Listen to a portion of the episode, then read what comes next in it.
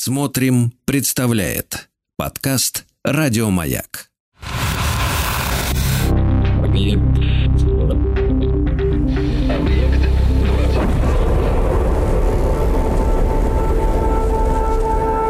Объект 22. На маяке.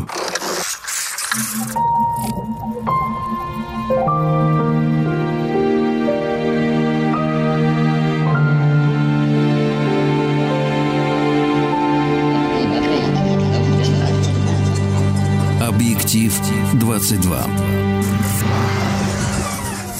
Объектив 22 – это исключительно субъективный взгляд на кинематограф с опорой на исторические события. Я Евгений Стаховский. Доброго вечера. Если хотите, ну или если вдруг э, получается. Очередная сегодня глава, и у меня на календаре 2 мая. Принес вам некоторое количество фильмов э, на определенную, конечно, тему. И вот что я выбрал сегодня. 1560 третий год. Довольно как далеко меня занесло в историю. Но говорят, что именно 2 мая 1563 года Иван Федоров в Москве начал работу над «Апостолом», первой датированной русской печатной книгой. Я не знаю, как они это высчитывали, и почему именно 2 мая? Ну, то есть понятно, что где-то наверняка это рядом. Ну, окей, пусть будет 2 мая. В конце концов, это всего лишь повод. И, как сами понимаете, сегодня будем говорить и вспоминать фильмы о книгах. И я, к стыду своему, должен сказать, во-первых, вот что. Вспомнил я фильмов о книгах не слишком много. И это было каким-то удивлением для меня самого. Мне почему-то казалось, что фильмов э, должно быть гораздо больше. И я, честно говоря, задумывая тему, подумал, что но я просто вообще не успею ни о чем сказать, что здесь какой-то счет пойдет на сотни. В итоге у меня получилось всего 15 пунктов, и э, когда, второе пояснение, когда я говорю, что речь идет о фильмах про книги, надо понимать, что я не беру, например, фильмы о писателях или фильмы о муках творчества, или о каких-то там непонятных, э, черт знает где, обнаруженных рукописях, или, может быть, даже почти дневниковых э, записях. Кроме того, это не экранизации должны быть литературных, разумеется, произведений, а это фильмы, где должна быть книга готовая, вот она есть, что-то с ней происходит, или, может быть, ее нет в действительности, но она присутствует неким мифическим, может быть, символом, или это мистическая история, или, допустим, это какая-то легенда, что вот, мол, есть такая книга, давайте попробуем ее найти. Ну, в общем, я надеюсь, понимаете, давайте как-то уже начнем, а то и эти 15 пунктов не успеем, я все-таки сегодня как-то планирую успеть э, все. И вот, да, еще, одно помеч... А, еще одна заметка в самом начале, к стыду, опять же, своему, я не смог вспомнить ничего древнего кинематографе, ну и действительно, что там снимать, ну, например, в 30-е годы, допустим, 20 века, ну что там про книги могли снимать, что я как-то ума не приложу, где-то вот 80-е у меня еще проскакивают, где-то, даже не знаю, нет, на 80-е, наверное, это самое раннее, что будет сегодня. Если вдруг вы что-то вспомните, буду очень вам благодарен, всегда можно мне написать э, в социальных сетях. Давайте начнем с 80-х, раз уж я о них заговорил. Фильм, который так или иначе связан с книгами, в это время, может быть, как не сразу это приходит в голову. Я, честно говоря, так задумался. Ну, ну действительно, конечно, вот же оно все. Я имею в виду фильм «Бесконечная история». Прекрасная совершенно картина совместного производства тогдашнего ФРГ, да, Западной Германии и Соединенных Штатов Америки. Это картина 1984 года, снятая прекрасным немецким кинорежиссером Вольфгангом Петерсоном. Это прекрасная сказка, или лучше сказать, фантазийная история история, приключенческая, фэнтезийная драма. Фильм почти полностью снимали в Германии, правда, на английском э, языке, потом снимали еще и «Бесконечную историю 2». Я не сомневаюсь, что для многих из вас, так же, как и для меня, в какой-то глубокой юности, в 84-м мне было сколько, 6 лет, прости господи, для меня это был, конечно, один из любимых фильмов э, детства. Я вот давно его не пересматривал, надо, наверное, заняться.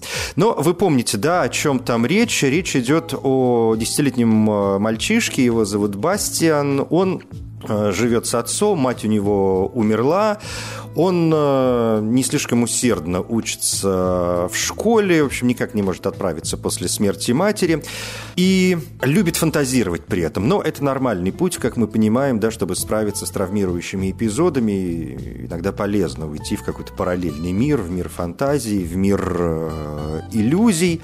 И вот как-то он э, заходит в букинистический магазин, и там продавец читает э, большую книгу, которая, собственно говоря, и называется «Бесконечные истории». И Бастиан берет эту книгу, продавец ему дает эту книгу, и говорит, я ее прочитаю и обязательно верну. И он отправляется на чердак и начинает там читать вот эту бесконечную историю, эту книгу, в которой речь идет о стране фантазии, которой грозит э, уничтожение ее постепенно поглощает э, ничто. Так и называется вот эта какая-то непонятная субстанция, которая угрожает этой стране. Ну и, конечно, мальчишке нужно каким-то образом, читая эту книгу, он вроде как должен поучаствовать в э, спасении, если хотите, этой страны от вот этого ужасного ничто. Потрясающая, конечно, история. Помните этого собаковидного дракона?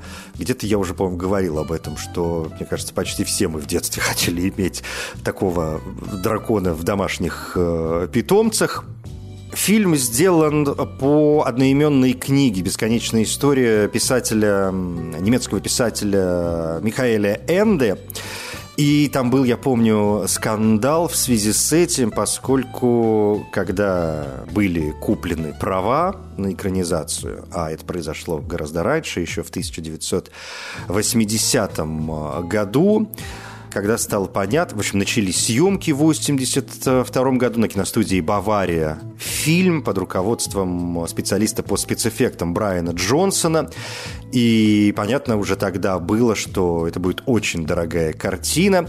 А, режиссером сначала был назначен Хельмут Дитль, немецкий тоже кино- и телережиссер, но потом вот его заменил Вольфганг э, Петерсон, у которого уже был опыт работы с такими крупными проектами.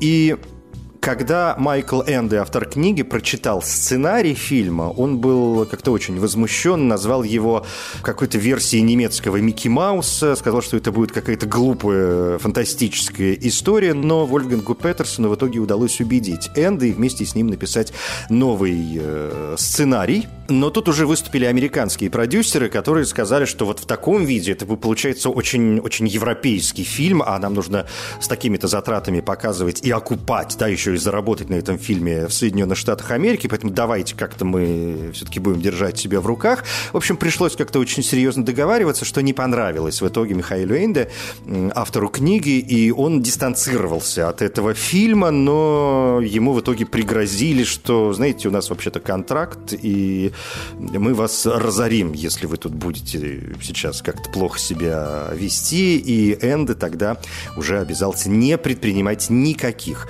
э, противоречивых действий против фильма «Бесконечная история», которая в итоге получилась, конечно, совершенно классным.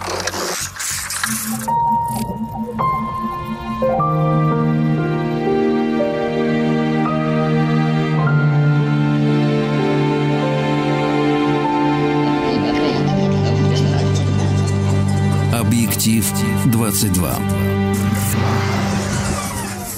большой, серьезный, великий э, фильм, связанный с книгами, появился и в начале 90-х, а именно в 1991 году.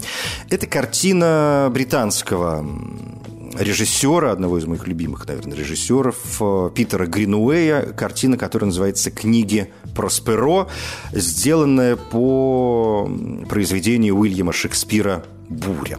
Просперо играет сэр Джон Гилгуд, э, прекрасно совершенно, но, я думаю, приблизительно сюжет э, бури всем, ну, более-менее, ну, хотя бы чуть-чуть известен. Просперо – главный герой. Если все-таки в двух словах, то Просперо – это герцог Милана, который больше интересуется изучением э, науки, чем, например, управлением э, самого Милана. И он управление передает своему брату Антонио, а сам вот, в общем, занимается своими делами.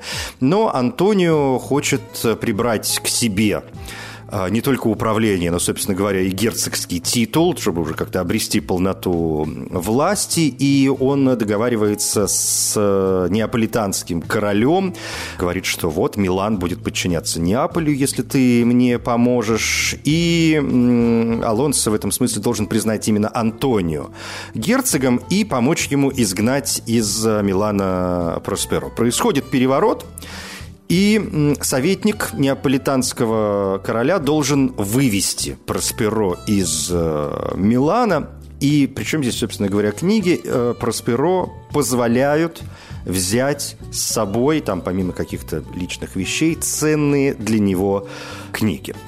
И тот, конечно, их э, берет, а дальше, в общем, как-то все становится понятно. Вот он изгнанный герцог, у него есть э, дочь Миранда, она влюбляется в сына своего врага Фердинанда. Там, э, значит, есть дух Ариэль, который убеждает э, отказаться от мести предателям Просперо из его прошлой жизни. В общем, это, конечно, авангардная и очень новаторская работа. Питера Гринуэя, у него очень много, конечно, новаторства в его творчестве. Э, стоит вспомнить, не знаю, «Z2.0» прекрасную работу, или «Повар-вор, его жена и ее любовник». Ну, в общем, книги Просперо, наверное, тоже в этом ряду. Один из самых главных его фильмов. И Просперо в фильме – это, конечно, сам Шекспир, который придумывает, который репетирует, который направляет и даже исполняет действия сюжета, действия истории по мере ее развитии и в конце концов садится за написание своей работы, да, то есть мы понимаем, как все это дело трансформируется. А, забавно, что Ариэля, вот этого духа, играют четыре актера. Три акробата, совсем мальчик, подросток и уже там чуть постарше юноша, еще есть мальчик-певец. Э, и, конечно, мы знаем, что такое книги про Спиро. Их 24 и изложено содержание каждого тома. Список их напоминает утерянные, к сожалению, книги Эпикура, древнегреческого философа и мудреца, который основал очень влиятельную философскую школу. И среди этих 24 книг Просперо книга воды, книга зеркал, книга мифологии, букварь маленьких звезд, книга цветов, эм, алфавитный список мертвых, книга земли, книга любви, э, бестиарий животных прошлых, прошлого, настоящего и будущего, книга универсальной космографии, знание руин, книга движения, книга игр, ну и так далее. В общем, это, конечно, совершенно грандиозная работа, которую искренне рекомендую, если вы вдруг как-то ее пропустили. И, кстати, здесь прекрасная музыка Майкла Наймана, и это последнее сотрудничество режиссера Питера Гринуэя и композитора Майкла Наймана. Так что вот книги про Спиро, Питер Гринуэй, 1991 год. Если продвигаться в сторону вот легкой мистики, которая в «Буре», да, и в книгах про Спиро, разумеется, присутствует, не могу не вспомнить еще одну картину 90-х. Это фильм Романа Полански и это мистический, ну, в общем, наверное, триллер. Фильм, который называется «Девятые врата». Фильм, снятый по мотивам романа Артура Переса Реверте, испанского писателя «Клуб Дюма» или «Тень Ришелье». И здесь э, в главной роли Джонни Депп, который играет продавца, продавца редких книг э, в Нью-Йорке, и он зарабатывает на жизнь тем, что обманывает людей – вынуждая их продавать ему ценные старинные книги по малой цене, а затем он, конечно, задорого перепродает их частным коллекционерам. И вот как-то он знакомится с богатым коллекционером, его играет э, прекрасный совершенно американский актер Фрэнк Ланджело, и тот недавно приобрел э, копию книги Аристида Торке «Девять ворот царства теней». И это одна из всего-навсего трех существующих копий. И автор адаптировал эту книгу из э, книги, которую, ну, вроде как написал сам дьявол. И более того, автора, естественно, сожгли за ересь. Эта книга предположительно содержит какие-то заклинания, какие-то способы, да, описание способов для вызова дьявола и обретения э, непобедимости и бессмертия.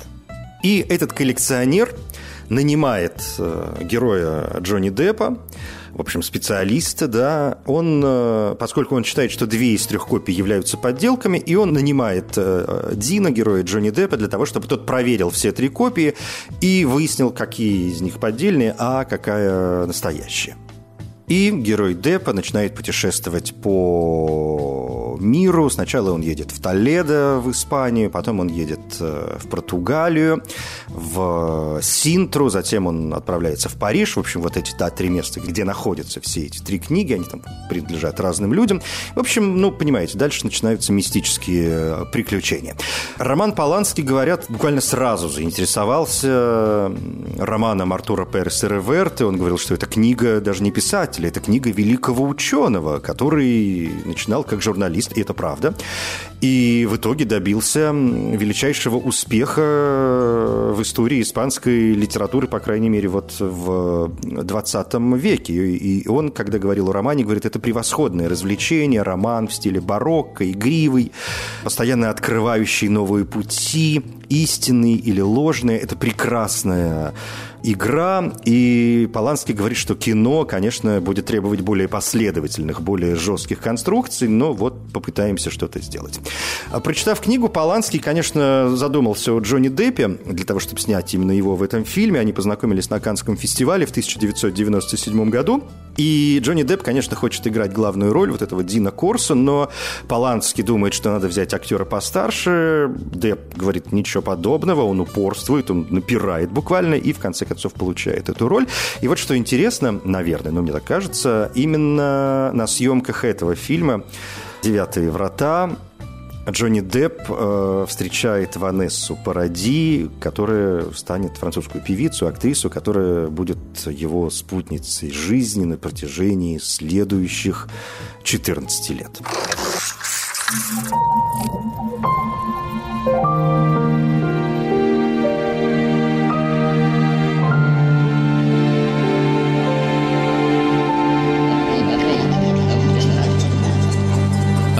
Объектив 22. Ну, еще одна сказочная, мистическая, приключенческая, фантазийная история – это картина под названием «Чернильное сердце». Фильм э, тоже экранизация, в некотором роде адаптация книжная. Снят он по мотивам одноименного романа немецкой писательницы Корнелии Функе. Это картина 2008 года. Режиссер Иэн Софтли. Эм, в главных ролях Брэндон Фрейзер, Хелен Миррен там появляется, Элиза Беннет, э, Пол Беттани.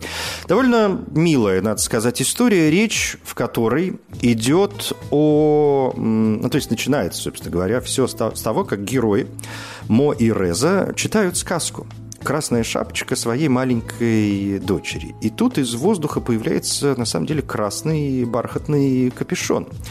12 лет спустя эта девочка Мэгги, она посещает старый книжный магазин вместе со своим отцом, не подозревая, что тот тайно ищет э, книгу под названием «Чернильное сердце». Он находит эту книгу, но за книгой «Чернильное сердце» охотится, охотится не только он. У него есть старый приятель, которому тоже необходима эта книга. Он хочет украсть ее умо, но тот э, умудряется скрыться вместе со своей э, дочерью. Они отправляются к бабусе Эленор, она коллекционер книг и, кажется, не очень рада их присутствию, но, тем не менее, в общем, как-то все складывается. Старый приятель следует за беглецами, устраивает там засаду с помощью испачканных чернилами мужчин, которые поджигают библиотеку и похищают семью. Ну, в общем, дальше начинаются сумасшедшие приключения, за которыми, естественно, очень приятно наблюдать.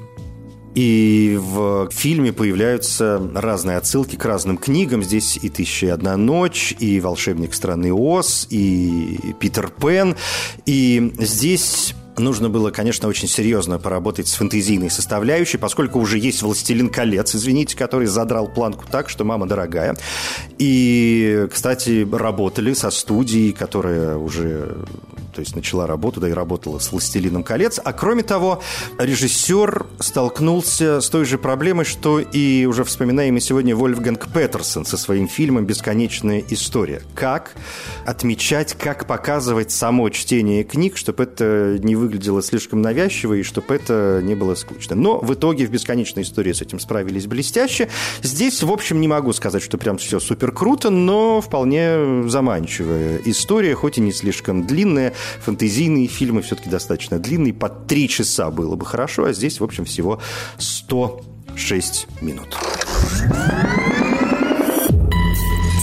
Объект 22. На маяке.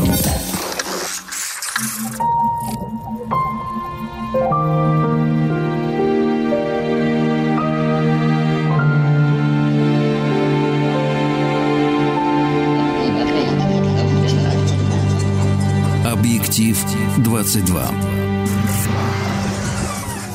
Субъективный взгляд на кинематограф с опорой на исторические события. Сегодня вспоминаем некоторые фильмы о книгах, а все потому, что 2 мая 1563 года Иван Федоров в Москве начал работу над «Апостолом», первой датированной русской печатной книгой. И еще раз скажу, что речь сегодня не идет о писателях или о муках творчества. Я сегодня э, стараюсь не, не говорю об экранизации, хотя, конечно, большинство фильмов, э, которые я сегодня вспоминаю, они тоже являются так или иначе адаптациями литературных произведений, но и это вполне понятно, потому что писатели книги книги интересуют гораздо больше, чем э, кинематографистов. Да? Кинематографистов интересует кино. Но по продолжим, э, пожалуй. Есть ряд картин, связанных с книгами и в то же время э, с войной. Ну вот три фильма для себя я отметил. Давайте начнем с картины под названием «Воровка книг». Это фильм 2013 года режиссера Брайана Персиваля с Джеффри Рашем, Эмили Уотсон и Софи Неллис в главных ролях. И это тоже адаптация литературная. Фильм основан на одноименном романе Маркуса Зусака австралийского писателя, и книга эта была крайне популярной. Фильм рассказывает о юной девушке, совсем еще девчонке, которая живет э, со своей приемной немецкой семьей в эпоху, разумеется, нацизма. И ее приемный отец научил э, читать, и девочка начинает, ну, в общем, воровать, скажем аккуратно, одалживать книги и делиться ими с э, еврейскими беженцами, которых э, приемные родители приютили в своем э, доме. Девочка, которая связана напрямую с книгами в этом фильме, в общем, не единственная линия, связанная с книгами, поскольку церемония сожжения книг нацистами здесь тоже в полной мере вспоминается. Так что воровка книг 2013 год, Брайан э, Персиваль. Второй фильм – это картина 2008 года, не менее прекрасная. Это фильм Стивена Долдри, военная послевоенная, драматическая, романтическая или, лучше сказать, мелодраматическая история под названием «Чтец» по э, сценарию Дэвида Хейра, и фильм основан на одноименном романе 1995 года Бернхарда Шлинка. Прекрасная совершенно книга, и на русский язык, конечно, разумеется, переведенная. И если вы смотрели фильм, это не значит, что не нужно читать книгу, это все-таки разные удовольствия. Кейт Уинслет, Рэй Файнс, Дэвид Кросс здесь в главных ролях. Это последний фильм продюсеров Энтони Мингела и Сидни Полока. Оба деятеля умерли до выхода фильма. И картина это рассказывает о Михаиле Берге, немецком адвокате и, в общем, немецком парнишке, да, тут два временных пласта, который э, в 15 летнем возрасте встретил взрослую женщину, 36, по-моему, лет, ее как раз играет Кейт Уинслет, и вступает с ней в романтические и сексуальные отношения. Она в какой-то момент э, пропадает из его жизни. И спустя годы вновь в ней появляется в качестве одной из ответчиц по делу о военных преступлениях, поскольку в ней признают охранницу в нацистском концлагере, и Михаил понимает, что Хан Ханна, это Ханна Шмидц, она таит какой-то секрет, да, она хранит какую-то тайну. И эта тайна, может быть, э, могла бы помочь ей э, на суде. Причем здесь, собственно говоря, книги. Книги здесь э, при том, что Михаэль, будучи мальчуганом, он читает ей книги вслух. Поэтому, собственно говоря, и чтец. Кроме того, на суде выясняется, что Ханна заставляла женщин из концентрационного лагеря тоже читать ей вслух по вечерам. Ну и дальше, в общем, мы понимаем, да, вспыхнувшие заново воспоминания и чувства мальчугана, отдельно военный нацистский, да, про анти, да, нацистский, значит, суд, отдельно личность этой женщины, блестящий, еще раз скажу, сыгранный Кейт Уинслет. В общем, это прекрасная совершенно история, которую немножко критиковали за то, что образ э, вот этой вроде как нацистский Ханны Шмидц подан в таком действительно романтическом духе, и что он вызывает э, симпатию у зрителей – Фильм снимали на английском языке, а не а на немецком. На этом настоял автор книги Бернхард Шлинг, поскольку он считал, что в книге и фильме речь идет о вопросах, связанных с жизнью и со смертью уже в постгеноцидном, в постнацистском обществе, и что эта история выходит за рамки Германии военной, и речь там идет о разных других вещах, поэтому давайте как-то, в общем, будем расширять всю эту грядку. Основной актерский состав состав э, был немецким, кроме Файнса, Олина и Кейт Уинслет. При этом актерскому составу, если будете смотреть в оригинале, это слышно, приходилось подражать э, акценту исполнителя главной роли Дэвида Кросса, который выучил английский язык буквально вот незадолго до съемок фильма, в общем, практически для того, чтобы сняться в этом э, фильме. Картина блестящая, принята была совершенно блестяще. Несколько номинаций, среди прочего, и на премию «Оскар», в том числе как лучший фильм. Стивен Долдри получил номинацию как лучший э, режиссер. Кроме того, оценили операторскую работу и адаптированный сценарий. Но э, это были только номинации, а награда была одна. Но зато какая? Кейт Уинслет за лучшую женскую роль. Она же получила еще и награду Бафт за лучшую женскую роль. Так что это пункт такой военный пункт номер два. Пункт военный номер три, он относится к книгам весьма опосредованно, но я все-таки про него скажу. Потому что, во-первых, слово «книга» есть в самом названии. Фильм называется «Черная книга». Это картина 2006 года Пола Верховена. Действие здесь тоже происходит во время Второй мировой войны. Речь идет о певице, которая бежит из Берлина, чтобы найти убежище в Нидерландах, но там продолжает нависать нацистская угроза.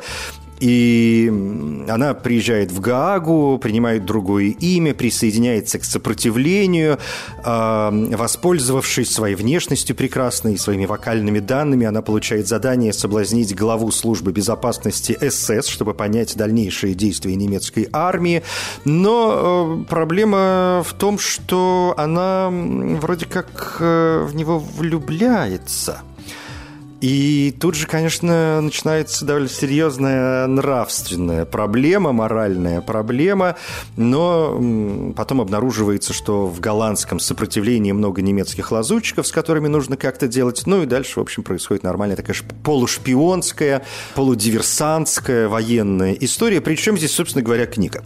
Вообще, надо, э, наверное, здесь поставить такую не точку, но многоточие, сказать, что об этом вы узнаете, если посмотрите фильм, но я все-таки позволю себе сказать, что, ну, раз уж сказал А, что речь в данном случае идет не столько о книге полноценной, да, там, не о художественном произведении, сколько о книжке, о записной э, книжке э, черной, в которой содержатся имена евреев, убитых в ходе некоторых грабительских э, рейдов. Так что вот позволю себе немножечко сделать шаг в сторону, поскольку этот фильм, мне кажется, абсолютно того заслуживает. Это самый дорогой голландский фильм за всю историю нидерландского кинематографа.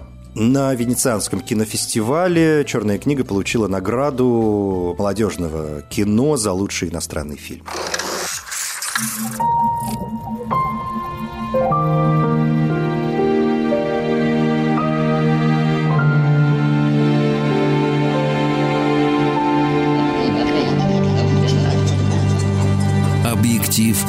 22 под занавес успею сказать о трех своих, может быть, самых любимых, в том числе фильмах э, о книгах. Но перед этим не могу не вспомнить, например, фильм «Слова», драму 2012 года Брайана Клагмана или Стернтела. Фильм, который показали на кинофестивале «Санденс». Речь, в котором идет о писателе, который публично зачитывает две первые главы своего нового романа, который называется «Слова». И герой этого произведения, начинающий э, писатель, Э, обнаруживает э, в старом портфеле утерянную рукопись, в которой повествуется о трагическом браке американского солдата и французской официантки в военном и послевоенном Париже. И глубоко потрясенный этим романом, он издает произведение под своим собственным именем, получает признание, получает славу, но однажды к нему приходит настоящий автор романа, в это время уже довольно пожилой человек, и вот тут начинается самое интересное. Слова 2012 2012 год. Фильм «Букшоп», э, ну, то есть книжный магазин, но и даже в русском языке, по-моему, это название не переводили, он так и называется «Букшоп», фильм 2017 года. Испанская картина, снятая одним из самых интересных испанских режиссеров, Изабель Койшет. Фильм, который основан на романе Пенелопы Фитцджеральд «Книжная лавка». Фильм получил премию Гоя в трех категориях, включая премию за лучший фильм. Речь идет, собственно, о девушке, которая в 1959 году решает открыть книжную лавку. Она выбирает помещение, открывает э, магазин, но ее постоянно преследуют проблемы, которые мешают ей вести свое дело. И единственный житель деревни, который вообще там читает книги, такой избегающий общества и любой компании человек, который вообще никогда не выходит из э, своего э, дома. Дальше появляются другие герои, и мы понимаем, что, в общем, речь связана еще и с некоторыми произведениями, среди которых 400 451 градус по Фаренгейту и «Лолита». Букшоп, 2017 год, Изабель Койшет. «Жизнь по Джейн Остин». Тоже я решил включить э, этот фильм в сегодняшний список. Это драмеди, мне кажется, очень забавная история, романтическая кинокомедия. 2007 год, еще одна экранизация в сегодняшнем списке, снятая по одноименному роману Карен Джой Фаулер. Речь идет о шести людях, которые состоят в таких приятельских отношениях, и они решают объединиться в книжный клуб для того, чтобы обсуждать романы писательницы Джейн Остин. И вот они их читают, они их обсуждают, и с ними происходят всякие интересные вещи. В общем, очень забавно, так на вечерок для расслабления мозгов полезно. Как, наверное, в том же смысле будет э, полезен фильм «Клуб любителей книг и пирогов из картофельных очистков». Это фильм 2018 года Майкла Ньюэлла, тоже экранизация, основан на одноименном романе Мэри Энн Шаффер и Энни Би Роуз. Речь идет о четверых друзьях, эм, такая тоже полунемецкая история. Их останавливают в 1945 году за нарушение комендантского часа немецкие солдаты. И для того, чтобы избежать ареста, они говорят, что возвращаются со встречи литературного клуба, который называется «Клуб любителей книг и пирогов из э, картофельных очистков». А пять лет спустя одна из героинь занимается уже продвижением своей последней э, книги, и тут всплывает воспоминание, опять же, о клубе любителей книг и пирогов из картофельных очистков, и начинается новая прекрасная история. Ну и вот три фильма, на которых я сегодня хотел бы закончить. Во-первых, это прекрасная совершенно работа Питера Фаррелли, биографическая роуд-муви под названием «Зеленая книга». Фильм, который рассказывает реальную историю путешествия по Соединенным Штатам известного джазового пианиста Дона Ширли и его водителя Тони Валило Валилонги, между которыми возникает дружба. А Тони Валилонга, он такой белый брутальный чувак. А Дон Ширли, он темнокожий пианист. Вига Мортенсон в роли Валилонги. Махершала Али, гениальный совершенно актер, а, играет, собственно говоря, пианиста Дона Ширли. И вот они едут, а «Зеленая книга» — это не что иное, как путеводитель для чернокожих путешественников по США. И там указаны места, города, улицы, отели, рестораны, в общем, все что угодно, где темнокожие люди тогда могут обслуживаться, поскольку идет вот еще этот своеобразный сепаратизм, да, и не везде, конечно, мягко сказать, им рады. В общем, чтобы избежать неприятностей, нужно вот в соответствии с зеленой книгой посещать только те места, которые в ней указаны. Но, конечно, там происходят некоторые драматические сюжеты, сюжеты.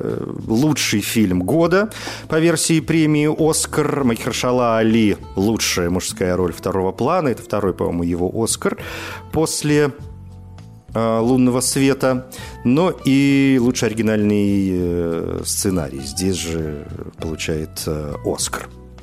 «Имя Розы» – грандиозная адаптация одноименного романа Умберто Эко. Фильм Жан-Жака Ано 1986 года. Э, действие происходит в Бенедиктинском монастыре на севере Италии в XIV веке, куда э, приезжает герой Шона Коннери, Уильям Баскервильский со своим учеником Адсоном. Его играет Кристиан Слейтер для того, чтобы расследовать странные происходящие там убийства. Позже, уже в 21 веке, был снят неплохой сериал, который я, в общем, тоже рекомендую, но вот это фильм такая основа основ, хотя роман обязательно тоже нужно прочитать. И вот это тот случай, когда я ничего не могу сказать о книге, э, почему она здесь присутствует, но она здесь есть. Но если я о ней скажу, это будет, в общем, абсолютным спойлером. Но окей, здесь очень серьезно все связано с библиотекой. Давайте вот на этом закончим. Хотя закончим мы на книге которая называется «Записки у изголовья» Сей Сюнагон. Я вот с Гринуэя сегодня практически начал, им же и закончу. Фильм «Записки у изголовья», где в современности идет воспоминание о древнем а, трактате, роскошная работа. А это «Объект 22», я Евгений Стаховский. Спасибо.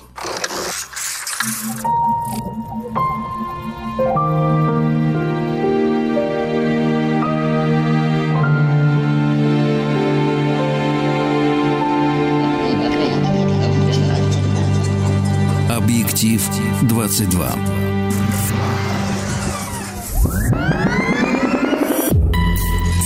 Объект 22.